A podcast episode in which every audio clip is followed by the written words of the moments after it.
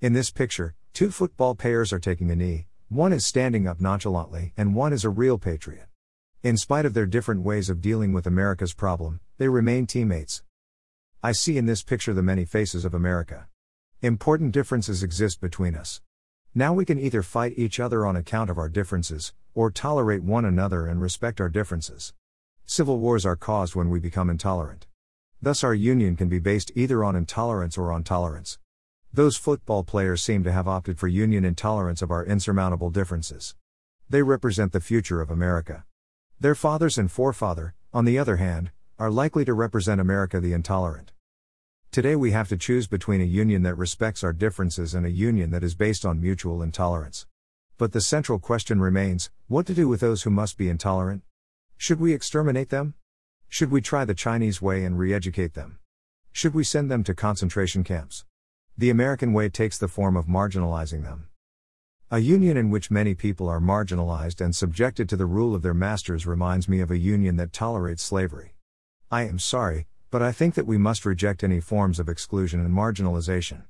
Therefore, we must change our political system that was based on tolerating slavery and is now based on marginalizing our old fashioned patriots who were and still are fascinated by a fascist president.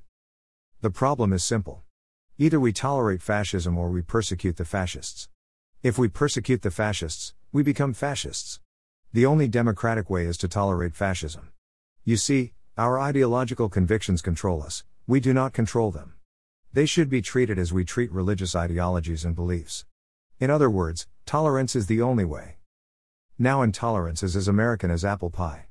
The pilgrims who came here crossed the ocean because they were persecuted in England and Europe. But here they became intolerants. Those who have been abused tend to become abusers. Thus, the land of the free is the land where slavery flourishes, and the native Indians' extermination was justified.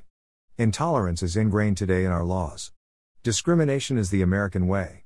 Now we need to change all that and invent a constitution that is revised and corrected. We need a constitution that is based on tolerance and that condemns all forms of intolerance. We need a constitution that respects our pluralism, not a constitution that suppresses it and defines our ideal in foreign words, e pluribus unum.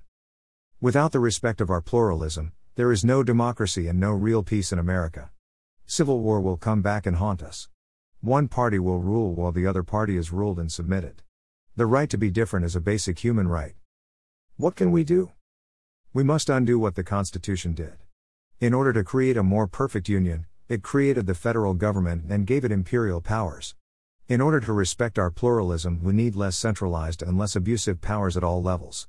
There are many ways of interpreting the Constitution, and they are all acceptable. To impose one official interpretation of a text amounts to imposing one interpretation of the Bible. In short, we need more freedom and more diversity in the way we govern ourselves.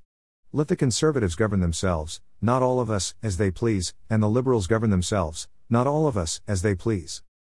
In short, we have to reinvent America taking into consideration the formidable changes that are affecting the world. Those who will adjust to change and evolution will survive. The others will follow the destiny of dinosaurs. Unfortunately, this is seldom recognized by the dinosaurs. Let history take care of them.